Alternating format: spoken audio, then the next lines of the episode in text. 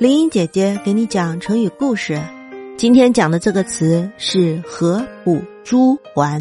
合浦，汉代的郡名，在今广西合浦县东北。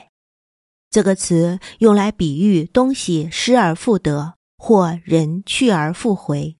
故事讲的是东汉时，合浦郡沿海盛产珍珠，那里产的珍珠又圆又大，色泽纯正。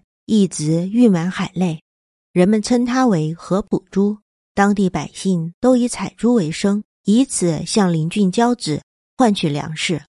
采珠的收益很高，一些官吏就趁机贪赃枉法，巧立名目，盘剥珠民。为了捞到更多的油水，他们不顾珠蚌的生长规律，一味的叫珠民去捕捞。结果，珠蚌逐渐迁徙到邻近的交趾郡内。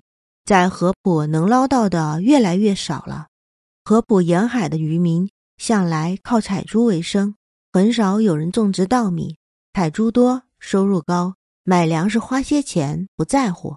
如今产珠少，收入大量减少，渔民们连买粮食的钱都没有，不少人因此而饿死。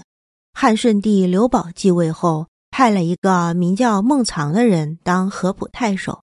孟尝到任后，很快找出了当地渔民没有饭吃的原因，下令革除弊端，废除盘剥非法的规定，并不准渔民乱捕乱采，以便保护珠蚌的资源。